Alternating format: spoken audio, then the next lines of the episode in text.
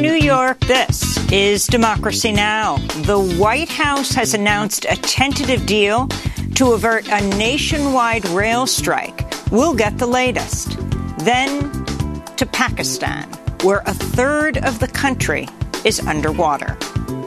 What is happening in Pakistan demonstrates the sheer inadequacy of the global response to the climate crisis and the betrayal and injustice at the heart of it. As the death toll from catastrophic flooding in Pakistan nears 1,500, we'll go to Islamabad and Karachi to look at how the climate emergency is upending the lives of tens of millions. Then to Ukraine, as Russia continues to bomb civilian infrastructure following Ukraine's successful offensive in the Kharkiv region. We'll speak to the artist Molly Crabapple, just back from Ukraine, about her latest piece for the New York Review of Books in the shadow of the invasion. We'll also speak to a Ukrainian motorcyclist she features in her article since I came back to Ukraine after the war started, um, I was really impressed with uh, with my people, with the Ukrainians that I started to meet. Uh, we've never been so united as a nation before, and since the war started, every single person, every single citizen of Ukraine, be it a soldier, a volunteer, a business person, a business lady, we are getting united in order to support our country and to contribute to our victory. All that and more coming up. Welcome to Democracy Now!, democracynow.org, the War and Peace Report. I'm Amy Goodman.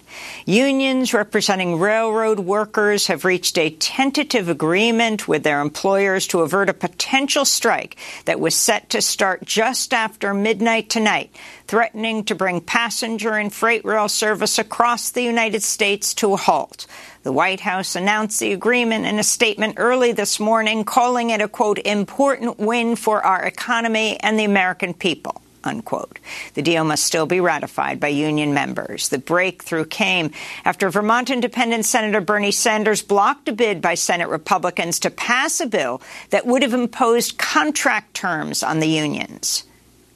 Right now, if you work in the freight rail industry, one of the most grueling and dangerous jobs in America, you are entitled to a grand total of zero sick days.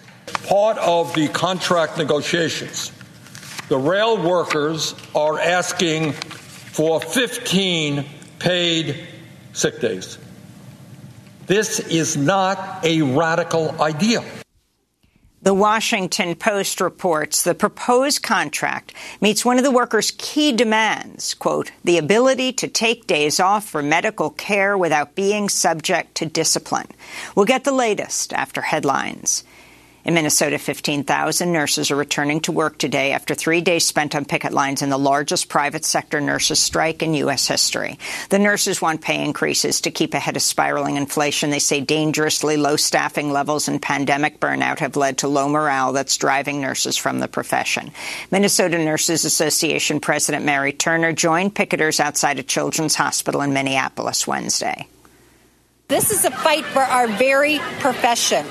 And if you guys haven't heard the study out at Illinois University, 51% of the nurses potentially will leave the bedside as of next year. 51%. That is a public health crisis. And so we're pushing for a contract that will draw nurses back to the bedside because we have plenty of nurses, but we have nurses that don't want to work in the conditions that are out there. And I, I could say this message to every nurse in every state and they'd understand what I'm talking about. The Biden administration says it'll transfer $3.5 billion in frozen Afghan funds to a trust fund in Switzerland, which will use the money to help stabilize Afghanistan's economy. This comes just just weeks after a federal judge recommended against efforts by victims of the September 11th attacks to seize half of the $7 billion in Afghanistan's foreign reserves frozen by the U.S. humanitarian by the U.S. Humanitarian aid groups are calling for all the assets seized by the U.S. to be returned to Afghanistan's central bank, saying the money is critical to mitigating against a humanitarian crisis. The UN says some 6 million million Afghans are at risk of famine. More than 95 25% of the population is not getting enough to eat. In Ukraine, more than 100 homes in the city of Kryvyi Rih were damaged by floodwaters after Russian missiles struck a dam Wednesday, causing a river to overflow its banks. Elsewhere, reports of torture emerging in formerly Russian-occupied areas reclaimed by Ukraine's military this month. One former prisoner told the BBC he was held by Russians for more than 40 days, tortured with electrocution, forced to hear the screams of other prisoners. This comes amid amidst growing signs of dissent in Russia. More than 30 Russian municipal deputies have signed a petition demanding the resignation of President Vladimir Putin. Meanwhile, some public officials are now calling Russia's invasion a war instead of a special military operation, as the Kremlin demands. On Wednesday, UN Secretary General Antonio Guterres spoke by phone with Putin. After the call, Guterres said the near-term chances of a peace deal are minimal and that a ceasefire is nowhere in sight. Today, President Putin is meeting with Chinese leader Xi Jinping in Uzbekistan in a summit meant to showcase growing ties between Moscow and Beijing.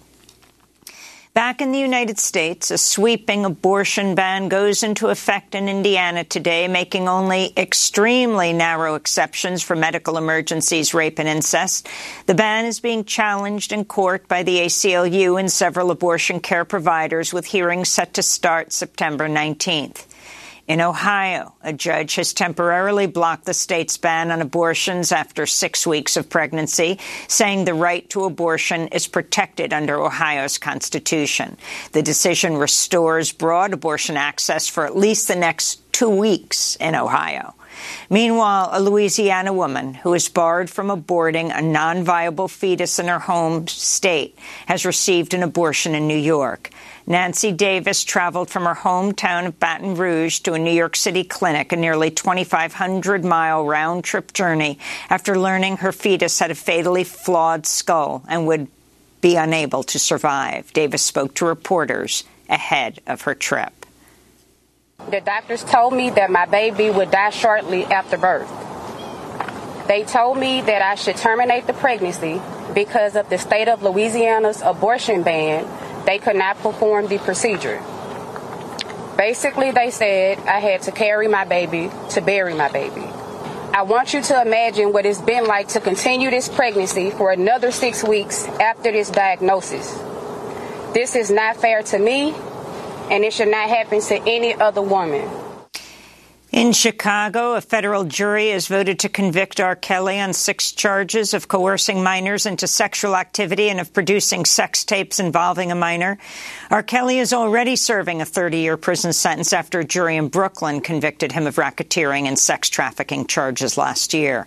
Kelly's conviction in Chicago will add a minimum of 10 years to that sentence. This conviction comes 14 years after Kelly was infamously acquitted on similar charges.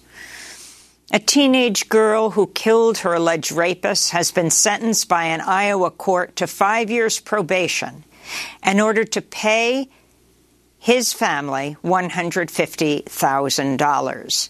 Piper Lewis was 15 years old when she stabbed 37-year-old Zachary Brooks to death. Police and officials agree Lewis was forcibly trafficked to men for sex after running away from home, including at knife point. Lewis says one of those men was Brooks, who raped her multiple times in the weeks before his death. Lewis, who is now 17, pled guilty to involuntary manslaughter and willful injury last year, charges punishable by up to 10 years in jail. Iowa does not have so-called safe harbor laws in place that give underage trafficking victims at least some level of criminal immunity. An ex-aide to Andrew Cuomo has sued the former New York governor for sexual harassment. Charlotte Bennett filed the lawsuit Wednesday in a federal court in New York City alleging Cuomo repeatedly made inappropriate sexual advances, then sought to smear her reputation when she publicly revealed the harassment. Bennett's lawsuit is the second from at least 11 women who say Cuomo unlawfully groped, kissed, or otherwise sexually harassed them. In Sweden, four right-wing parties have agreed to form a new coalition government after winning a narrow majority in Sunday's parliamentary elections. The anti-immigrant far-right Sweden Democrats Party won 73 seats with more than 20 percent of the vote, becoming the second largest party in Sweden's parliament. The party emerged out of Sweden's neo-Nazi movement of the late 80s. Prime Minister Magdalena Andersson announced her resignation after her government's defeat. Det står med valresultatet också klart att Sverigedemokraterna... The election result also shows us that the Sweden Democrats, with a big margin, is Sweden's second biggest party. And I know that many Swedes are worried. Many have already met hatred and threats, and even more are worried about becoming a target and hesitate to express themselves in public. I see your concern, and I share it. Meanwhile, in Italy, polls show a coalition led by the far right is poised to win national elections September 25th. That as the leader of the neo-fascist Brothers of Italy party, Giorgia Meloni, positioned to become Italy's first far-right leader since Benito Mussolini. And those are some of the headlines. This is Democracy Now!, democracynow.org, the War and Peace Report. I'm Amy Goodman, joined by Democracy Now! co-host Nermeen Sheikh. Hi, Nermeen. Hi, Amy, and welcome to our listeners and viewers across the country and around the world. Well, negotiators for railroad companies and workers have reached a tentative deal to avert a potential strike that was set to start at 12:01 Eastern Time just after midnight tonight and could have shut down rail service across the United States. This comes after Labor Secretary Marty Walsh met with union leaders and railroad company negotiators for some 20 hours into the early morning today with President Biden calling in personally around 9 p.m. Wednesday night to the meeting. A railroad worker strike could upset the country's supply chain of food and much more, potentially causing prices to skyrocket.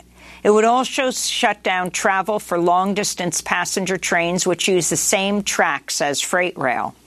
The White House announced the agreement in a statement early this morning, calling it an important win for our economy and the American people. The deal must still be ratified by union members. The Washington Post reports it meets one of the workers' key demands, quote, the ability to take days off for medical care without being subject to discipline. Washington Post reporter Lauren Kaori Gurley wrote on Twitter, workers will receive voluntary assigned days off and a single additional paid day off. They previously did not receive sick days. The agreement provides members with ability to take unpaid days for medical care without being subject to attendance policies. For more, we go to Reno, Nevada. We're joined by Ron Kaminkow, a locomotive engineer who's worked in both freight and passenger service and first hired out as a brakeman with Conrail in 1996. He's the organizer for the Railroad Workers United, previously served as the secretary and general secretary of the RWU, which is an inter-union cross-craft solidarity caucus of railroad workers across North America. We welcome you to Democracy Now!, Ron. Uh, this news came out a few hours before Democracy Now! went on the air. Um, can you talk about this tentative deal? What was at stake um, for the workers and for um, rail across the country? Well, good morning, Amy. It's uh, it's pretty early out here on the on the West Coast. I did get the news. I think all of us are now trying to uh, make some sense of what the tentative agreement is without actually seeing that agreement in writing. It's very hard to make any kind of statement of of support or opposition to it. Uh, it does sound like the three major sticking points uh, for the operating craft unions were these basically three issues. Uh, most over the road uh, freight train operators in this country, engineers and conductors, have traditionally not had any paid sick leave. Uh, so that was issue number one. It sounds like the tentative agreement grants a single sick leave day uh, which is a, a, bit of an insult, one would think. Uh, most workers have 10 to 15 sick days, I believe. Uh, so it sounds like the tentative agreement has one single uh, paid sick leave day. Uh, also, it sounds like we will not be penalized now for taking time off work uh, for medical appointments. Uh, and then, last but not least, um, it sounds like there is going to be some sort of semblance of a schedule. And that probably is the key here because railroad workers traditionally uh, have not had a schedule. We're on call, subject to a two hour call uh, 24 7. And it seems like to bring us into the modern era, we should have some semblance of a work schedule. Now, it says uh, what I read voluntary assigned days off. It's hard to say exactly what that means. And the devil's in the details. The rank and file will have the last word. And so it will be circulated amongst the membership in the coming days and weeks. And uh, we'll have a much better idea, probably by this afternoon, exactly what this tentative agreement that was brokered holds for railroad workers. Ron, could you uh, explain uh, when unions started opposing these conditions? I mean, some of the things that uh, they've been protesting, uh, uh, what you've just pointed out, uh, that workers were penalized for taking, for having medical appointments or taking sick leave. I mean, the fact that there was absolutely no paid sick leave. How long have these conditions been protested? And, and also, how many unions were involved? I'll start with the first question. Um, this this culmination that that's we're seeing has been 30 years in the making. I entered the industry 26 years ago, and I was amazed at the lack of time off, the number of hours that we would work. Uh, and you could make good money. This was a job traditionally that you could uh, you could hold with a high school uh, graduate, and um, there was a time when railroad workers actually had the ability to do what's called mark off. If you were a brakeman, conductor, engineer, and uh, take a week or two off to take care of business, get some rest, um, enjoy a new romance, go to Florida. We lost all that, and now it's lean and mean. They do not want one more worker on the payroll than absolutely necessary. So we lost the rights to be able to work when we want and not when we don't want to work. Uh, and that has been getting more and more restrictive with the passing years. We've never had sick time, but recently it, it wasn't really an issue because the right to work when you wanted to and not when you didn't want to was considered one of the perks and benefits of a, a railroad job in the operating crafts. That has gone away completely and been replaced by harsh attendance policies. And this trend has accelerated, particularly under the new operating plan that has most all of the big class one railroads uh, in its in its grips right now, which is this thing called precision scheduled railroading, which is just a fancy way of saying lean and mean production. We're going to cut maintenance, we're going to cut costs, we're going to cut staffing, and otherwise do whatever we can to uh, pump up the stock price, uh, increase the uh, profit profitability of the carrier, reduce the operating ratio, and so forth. And one of those ways to do that is assumed is to get more work out of the existing workforce. And it's made for a completely miserable situation uh, in recent years. It was already bad 25 years ago when I was in the freight industry. And so what we're seeing now is workers with 5, 10, and 20 years seniority leaving the industry, uh, something that was unheard of even uh, 10 years ago, um, is now very, very commonplace. Um, as for the second question, uh, unfortunately, we have 12 unions on the railroad. Uh, we started to organize early on. Railroading was a very dangerous industry in the 19th century. And so railroad workers were some of the first to organize, but we organized along craft union lines. This quickly was understood by many union leaders and most rank and filers that was quite inefficient. Unfortunately, in 1926, the Railway Labor Act kind of ossified this archaic system. And to this day, we're still left with 12 different unions, all at the bargaining table, uh, who have the ability to cut deals, reach tentative agreements uh, on their own. And some of these unions actually have a very small number of members. Uh, so at the end of the day, the whole bargaining uh, of railroad workers would be made much more streamlined, and I believe railroad workers would have a lot more power if we could go into bargaining uh, with these Fortune 500 corporations, the Class One carriers, uh, united as one single organization. But unfortunately, that's not the case. And Ron, the deal still has to be uh, ratified by union members. Uh, do you think that's likely? It's hard to say. There's a lot of discontent out there. Railroad workers believe that this was our time. There was conditions in our favor. The labor movement is on the resurgence. Uh, the supply chains are a mess. The rail carriers are desperate for employees. Um, there's a lot of momentum on our side, and there's a lot of deep anger and resentment. The fact that the rail carriers have made record profits for much of the last 25 years. Uh, the rail carriers actually made record profits right through the recession of 2008 and 9.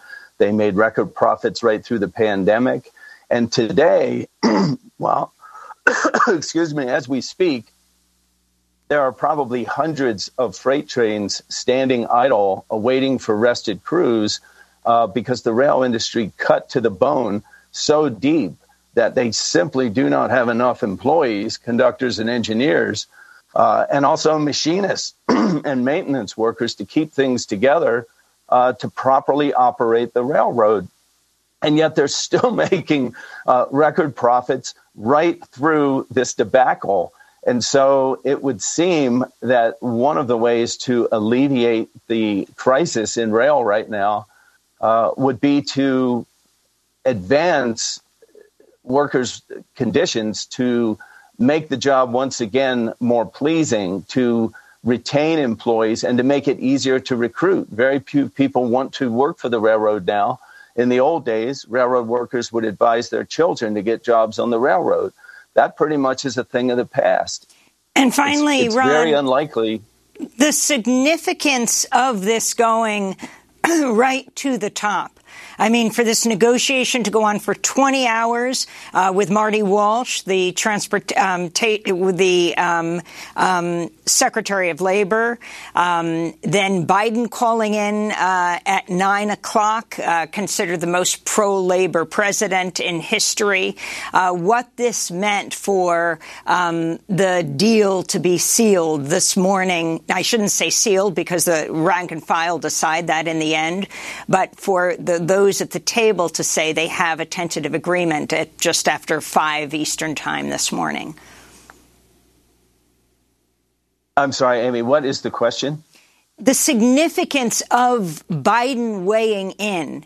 And do you think that he weighed in on the side of the workers. I mean, enormous pressure brought since what one third of the freight in this country is carried by rail, not to mention Amtrak canceling all its long term um, uh, uh, uh, uh, train itineraries uh, for people traveling in, in, passenger rail. So the stakes were extremely high. Does that put more pressure on the owners or on the workers? Well, I think there's a huge amount of pressure on the workers right now after all of this um, kind of circus that uh, to vote for this tentative agreement. There's always this idea that you know workers are greedy, they're overpaid, and so forth. If you look at the demands here, of course, they're not really very economic. We're talking about having an, a, some semblance of a schedule. We're talking about sick leave, which most workers in highly developed industries and highly unionized industries uh, have had for, for decades, uh, dating back into the mid of the last uh, century. Um, and then, of course, being able to negotiate attendance policies, that was another issue that apparently uh, has been placated by simply saying you're not going to be penalized uh, for taking time off for medical uh, reasons. But that leaves the harsh attendance policy on many carriers still in effect. So all I can say is the rank and file will have the final word. There's a huge level of discontent amongst much of the rank and file. As we noticed just yesterday, the rank and file of the Machinists Union, which was the first set of union officials to agree to a tentative agreement, the rank and file did vote that tentative agreement down. So it remains to be seen what the conductors union and the engineers union and the others do uh, in the coming days and, and, weeks. And we'll continue to follow this closely. Ron Kaminkow, we want to thank you very much for being with us. Your locomotive engineers worked in freight and passenger service organizer for the Railroad Workers United. Coming up, we go to Ukraine. Um, we'll speak with the artist Molly Crabapple. She's just back from Ukraine about her latest piece for the New York Review of Books, In the Shadow of Invasion. And we'll speak to a Ukrainian motorcyclist she features in her piece. Stay with us. I've been working on the railroad all the live long day. I've been working on the railroad just to pass the time away. Can't you hear the whistle blowing? Rise up so early in the morning. Can't you hear the captain shouting?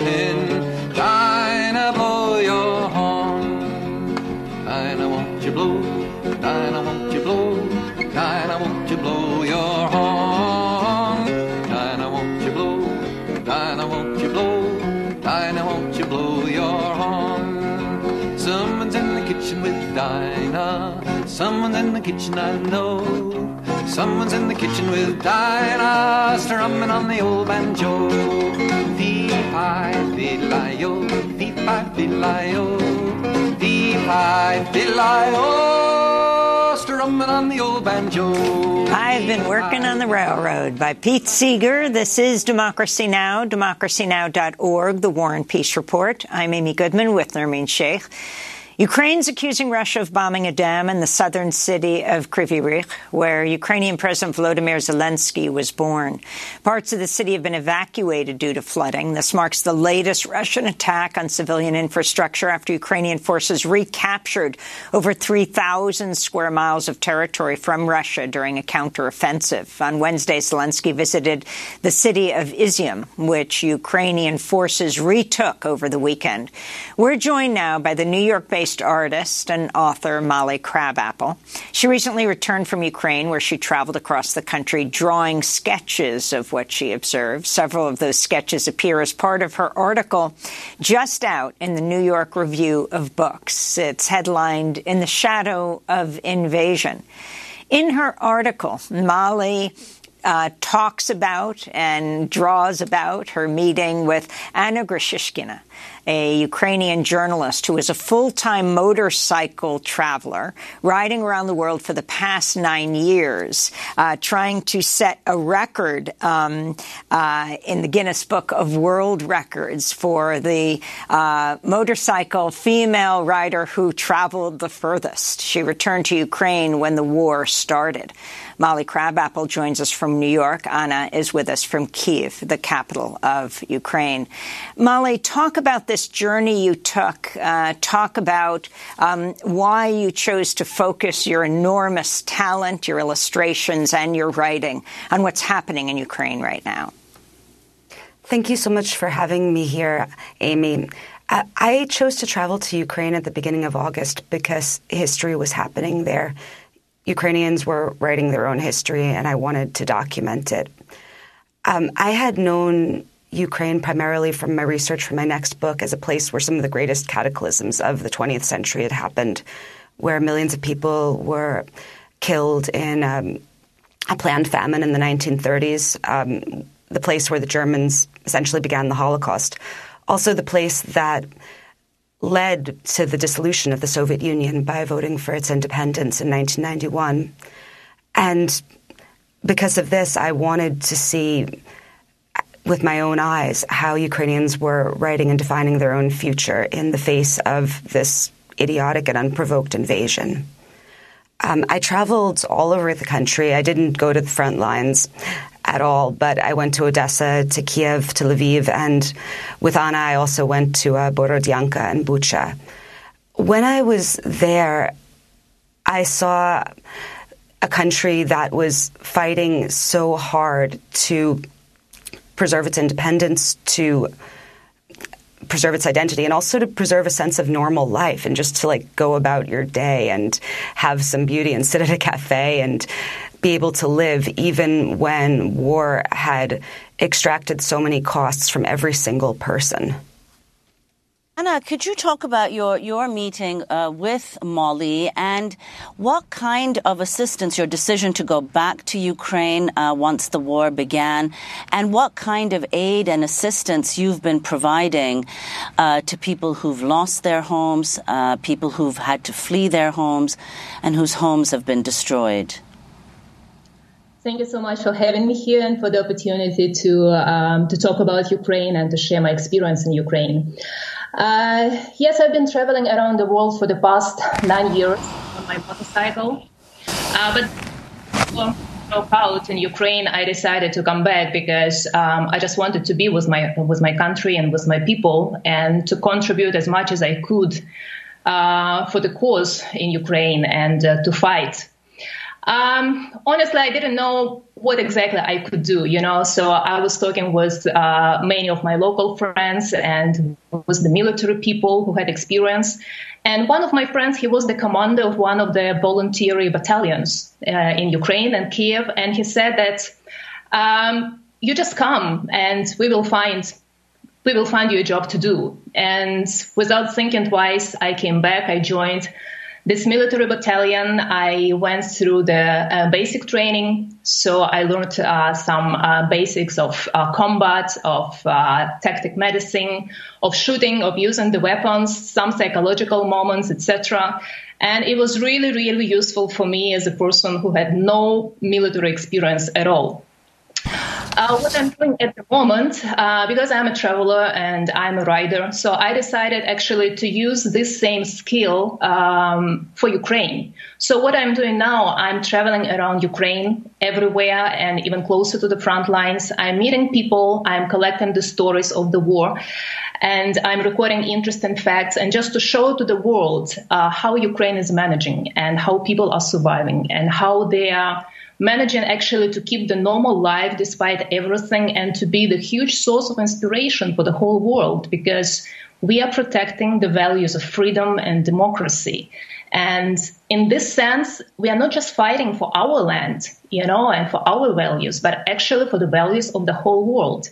And uh, we as Ukrainians really appreciate the support of the whole world, um, of all the people from many countries, from the United States, who actually come physically to our country to support us, to support financially, morally, with their knowledge. And that's why I was really happy to meet Molly here in Kiev and to spend a couple of days with her and to travel a little bit uh, with her to the outskirts of Kiev and to different towns. And I was really impressed with, with her passion and with her dedication, with her talent uh, that she used to show to the world how Ukraine is and how Ukrainians are. So um, I really appreciate that, and I really appreciate every foreigner that I met here in Ukraine. Anna Grechishkina, I, I also want to say how well you're doing right now, given that you have COVID. Uh, so I thank you for your energy. I wanted to play a clip of one of the civilians you spoke to during your travels in Ukraine.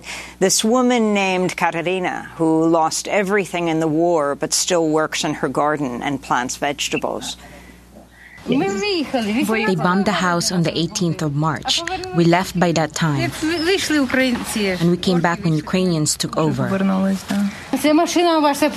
see, the car is almost new. Fiat burnt down. What can you do?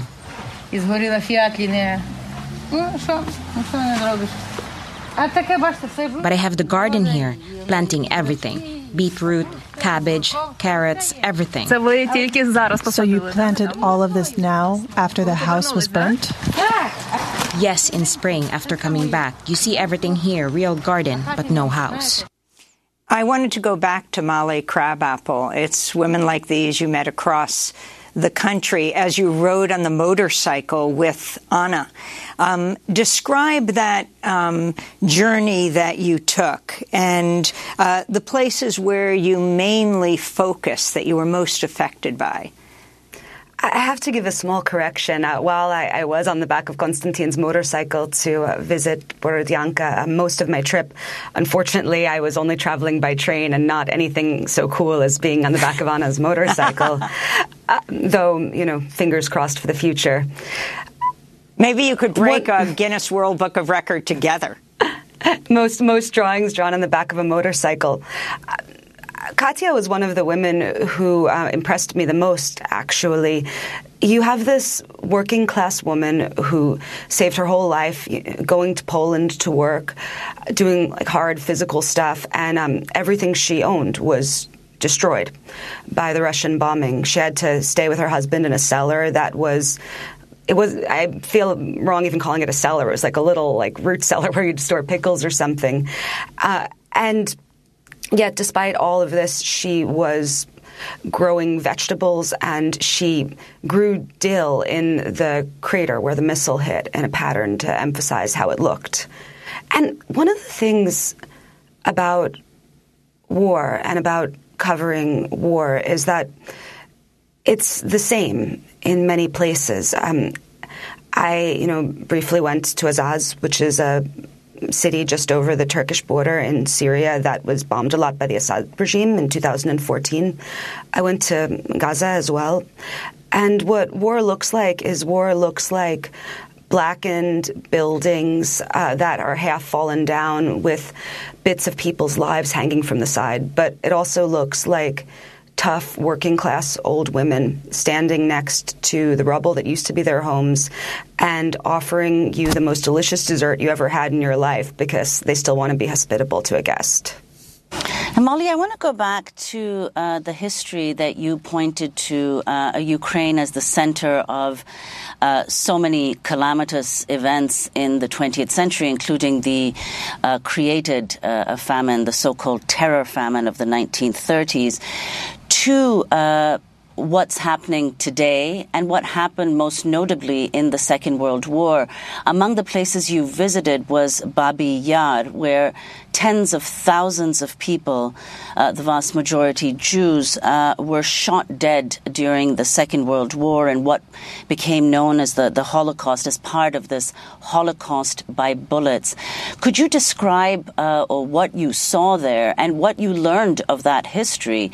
Uh, what's happened to that site? Uh, Babi Yar is a park now. Uh, me and Anna actually we went together. I mean, it's it's a bit hard for me to talk about. You, when you go there, it's like this huge ravine where hundred thousand people um, were forced to strip naked and murdered, and you feel like the ground is crying out with all of their ghosts. Um, right now, it's a beautiful place, uh, though the uh, Soviet uh, plaque on the memorial just says 100,000 citizens of uh, Kiev. Uh, not that they were Jewish, but um, for me, what something that was very personally meaningful was um, that despite the Holocaust and despite the murder of the vast majority of Jews in Ukraine, there is a Jewish community still. Um, of which obviously uh, President Zelensky is the most famous member. And there's also a community of people that are Jewish, not Jewish, who are passionately committed to um, keeping uh, Ukrainian Yiddish culture alive. Uh, one moment that will always stay in my heart is I visited the apartment of an 82 year old woman named Tatiana in Lviv. She was a Polish woman. She had fled from Warsaw as a little girl. And uh, when she retired as a nurse, she devoted the last 20 years of her life to uh, studying and performing Yiddish music. Uh, she and a small band of uh, musicians, many of them Jewish, were rehearsing. And they didn't just rehearse like the old Yiddish standards about thieves and about lovers, about parents. They also uh, translated Ukrainian patriotic songs into Yiddish. And Tatiana has a daughter that's in the armed forces right now. I feel like uh, women like Tatiana or uh, like another woman I met there, a Jewish refugee from Luhansk, uh, the city occupied by Russia. Um, women like these, they show the um, multi-ethnic identity of Ukraine, that it's possible to be a Ukrainian and be proud to be a Ukrainian and to support your country at this terrible time while also being Polish or also being Jewish. You know, it's interesting, Molly. After the UN Climate Summit in Katowice, Poland, I went to Lviv um, and then to Rovno, about an hour away, uh, where my grandmother was born in 1897. She was a woman of three centuries, died at 108 just in 2005. And we visited the um, the Sosenki forest massacre, the second largest massacre in Ukraine in World War II, where half the Jewish population of Rovno uh, was, or Rivne, I think, as it's said in Ukraine, was killed. Um, can you talk about the movement in Ukraine to revive Yiddish and Yiddishkeit, Yiddish culture? Sure. So I think a lot of it um, has to do with you know links that are made between. Um, American institutions like uh, YIVO in New York, which has provided tons and tons and tons of free classes uh, to um, Ukrainian Yiddishists. Um, there's also a Yiddish Institute in Kiev. Um, at the university there, there's a statue of Sholem Aleichem. There are amazing musicians. I, I, recommend everyone Google the Alibi Sisters, two of the most glamorous women I've ever seen in my life. Um, U- Ukrainian women that are trying to resurrect the Barry sisters for a new generation. Um, there's also uh, there there was an elderly Holocaust survivor whose name I'm forgetting, but um, there was a documentary about him, uh, Boris Boris Dorfman, a mensch, I think, about his uh, stubborn and passionate uh, love of Lviv and his insistence on staying there. Um, for the rest of his life, and on keeping this language that he loved alive. And there's something yeah. about it, you know, being in the city that you know, was a third Jewish before the Holocaust. Um, and hearing that language spoken that kind of you know broke my heart in two. It was so beautiful. And Molly, just to say that that uh, what you witnessed there, the attempts to revive uh, the language of Yiddish, uh, eighty-five percent of the approximately six million Jews who were killed in the Holocaust were Yiddish speakers. And, and finally, uh, Anna, we heard earlier, we covered in our headlines that Putin has said, uh, uh, Secretary General, UN uh, Secretary General Guterres said after speaking to Putin that uh, there's no possibility of uh, a resolution at the moment. What are Ukrainians saying? What prospects are there for a negotiated peace now? Well, you know, um, I would say that most of Ukrainians, we are looking forward to our victory, a full victory without any compromises, because we want our territory back and all those uh, territories that have been occupied by Russians since actually 2014. Because even though the full scale war started since 24th of February of 2022, but actually the war with Russia has been going on for uh, for more than eight years. You know, it just it was not much on the news all these years. It was somewhere in the east, so to say. Uh, but now the whole world uh, can see, um, yeah, what Russia's intentions is. So uh, we are not ready to compromise. Uh, we are just uh, we are waiting and we are hoping and we are actually we are confident in our victory.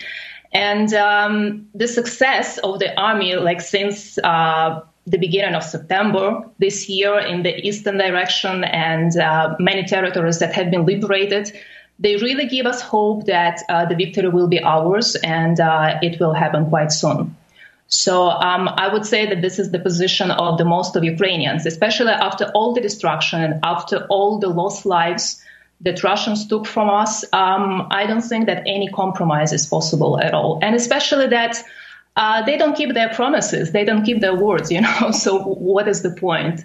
Uh, there's been so many lies going on uh, from their side. So um, again, as I say, um, we are looking forward to our victory, to the victory of Ukraine. Well, we want to thank you so much, both of you, for being with us. Anna Grechishkina, uh, Ukrainian journalist and motorcycle traveler, now back to be in her country, speaking to us from Kiev, and uh, again, a speedy recovery from COVID. And Molly Crabapple, thank you so much for joining us. We will link to your piece in the New York Review of Books, In the Shadow of the Invasion. This is Democracy Now! When we come back, we go to Pakistan, where a third of the country is underwater. after catastrophic flooding caused by, by the climate catastrophe. Stay with us.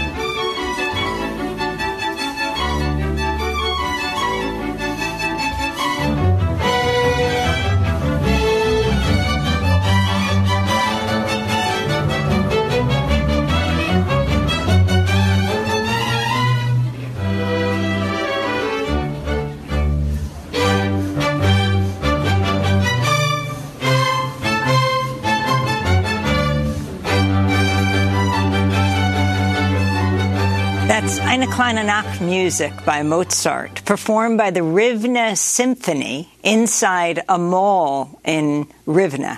Um, I recorded it on my phone in 2018 in December. They were trying to get people in the mall to come to the symphony that night, and the musicians popped up from the salon, from the Apple store, from everywhere, and they just came together and started playing. This is Democracy Now!, democracynow.org, The War and Peace Report. I'm Amy Goodman with Nermeen Sheikh. Nearly 1,500 people have now died in Pakistan, where catastrophic flooding has left a third of the country underwater. The dead include 530 children. Tens of millions have been displaced by the floods, which washed away homes, bridges, hospitals, schools, while destroying massive amounts of farmland. On Wednesday, UN Secretary General Antonio Guterres issued another dire warning about the climate emergency days after he returned from Pakistan.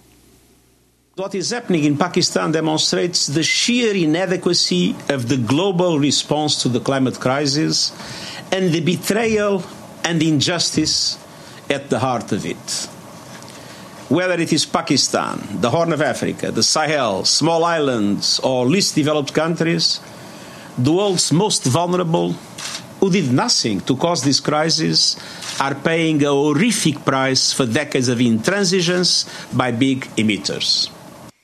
Pakistan estimates about 30 million people have been displaced by the floods. This is a mother from Pakistan's Sindh province named Aisha Arbelo, who gave birth last week after being forced to flee her home. The flood came to our village and it swept away everything. I felt labor pains, and my father brought me here to the evacuee camp on a motorcycle.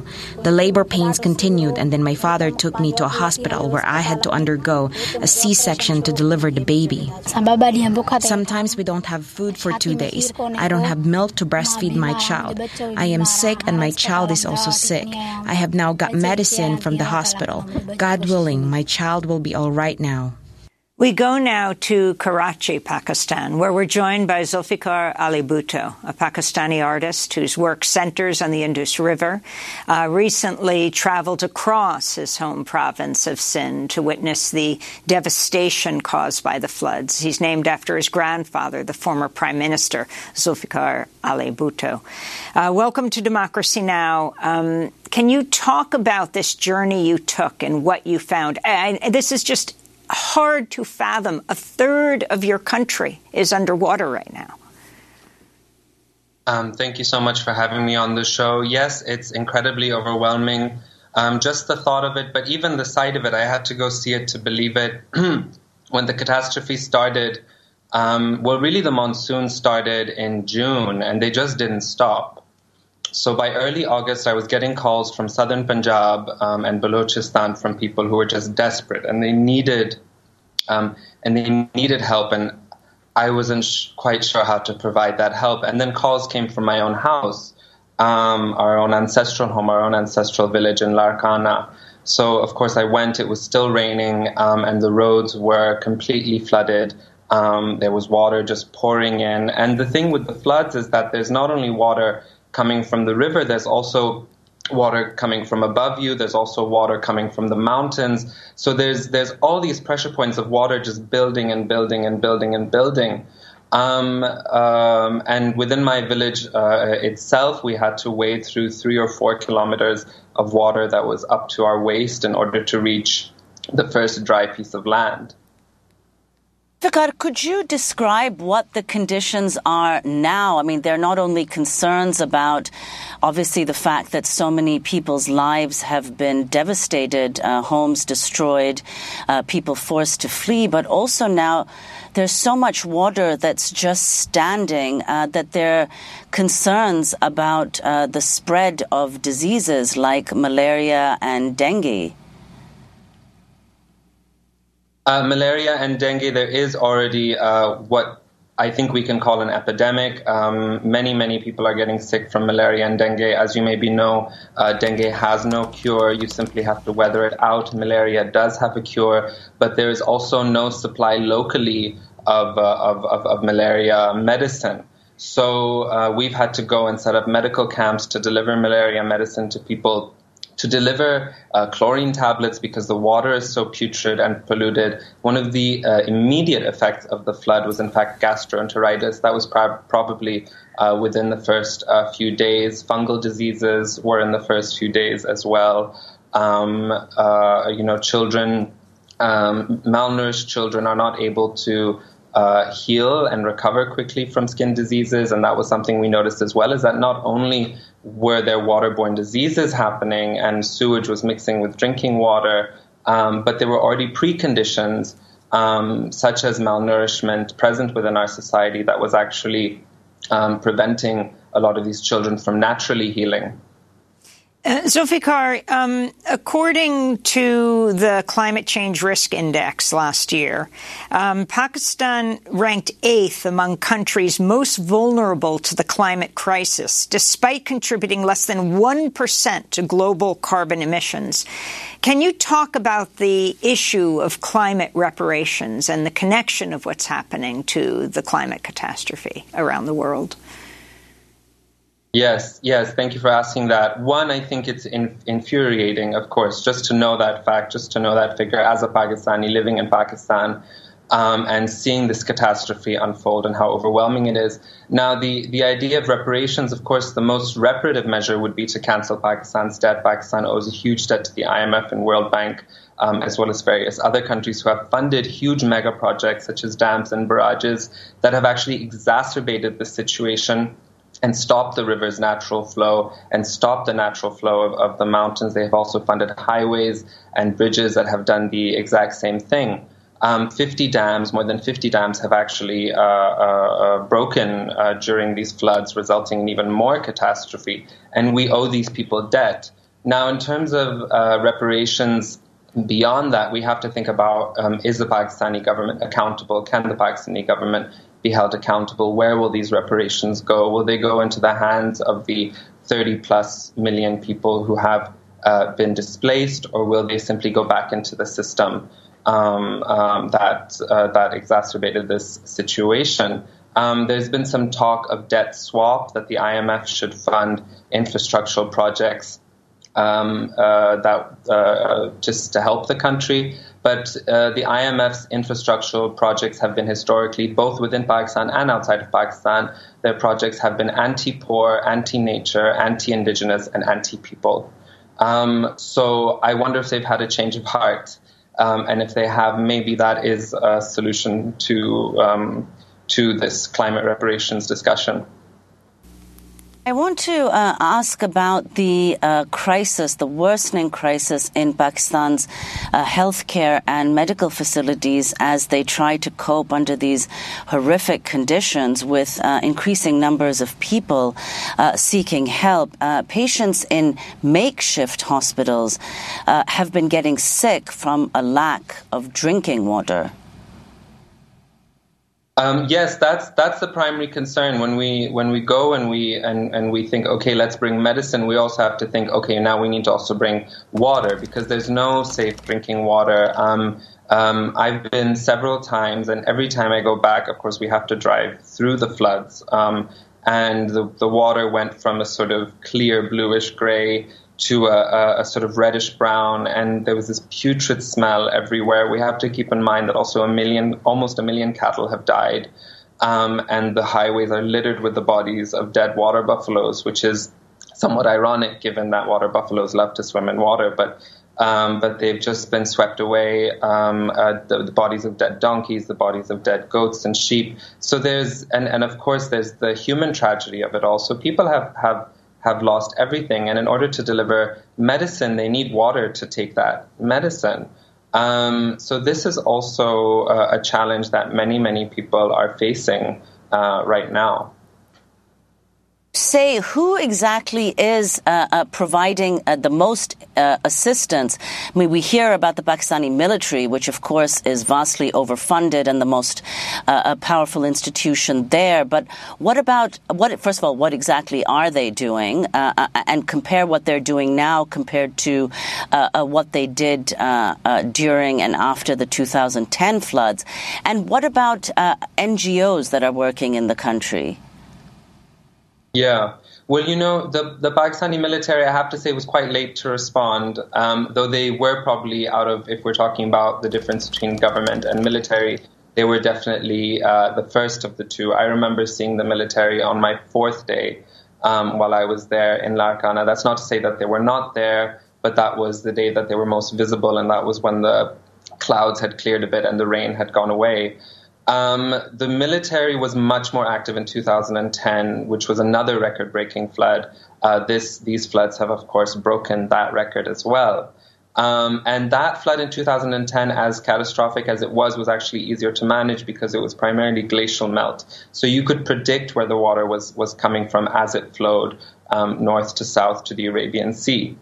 Um, in this case, um, it's not the same. We have uh, glacial melt actually happened after uh, rainfall. So the, the scope was really overwhelming. Now, you mentioned the government. People are extremely um, angry at the government, especially in the province of Sindh, especially in the province of Balochistan, where, where they don't feel that their representatives um, are actually their representatives.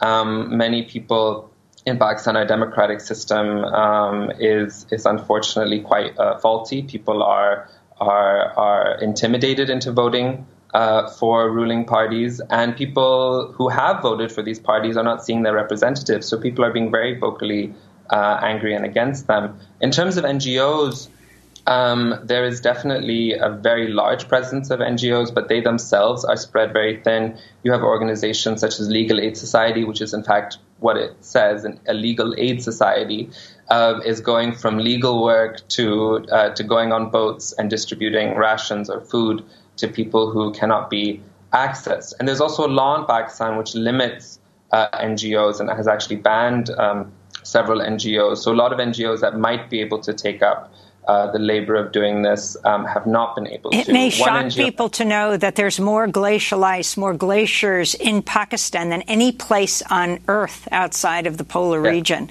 And in yeah. 10 seconds, Zulfikar, if you could comment on your being critical of the IMF for bankrolling massive dams and uh, barrages that have broken uh, during this flooding. Um, you know, as you said, the glaciers are Pakistan's water storage, and uh, there's been this idea that water should not go to the sea. But what happens when water does not go to the sea is that it does not reach the people of the sea. And the first climate refugees in Pakistan were, in fact, those in the 1960s who had to flee the delta when Five it seconds. dried. When the IMF, when the IMF built a Kotri barrage. So the IMF has been responsible for a Zulfikar great deal of our water. Bhutto, we have to end it there. I thank you so much for being with us. I'm Amy Goodman with Nermeen Sheikh.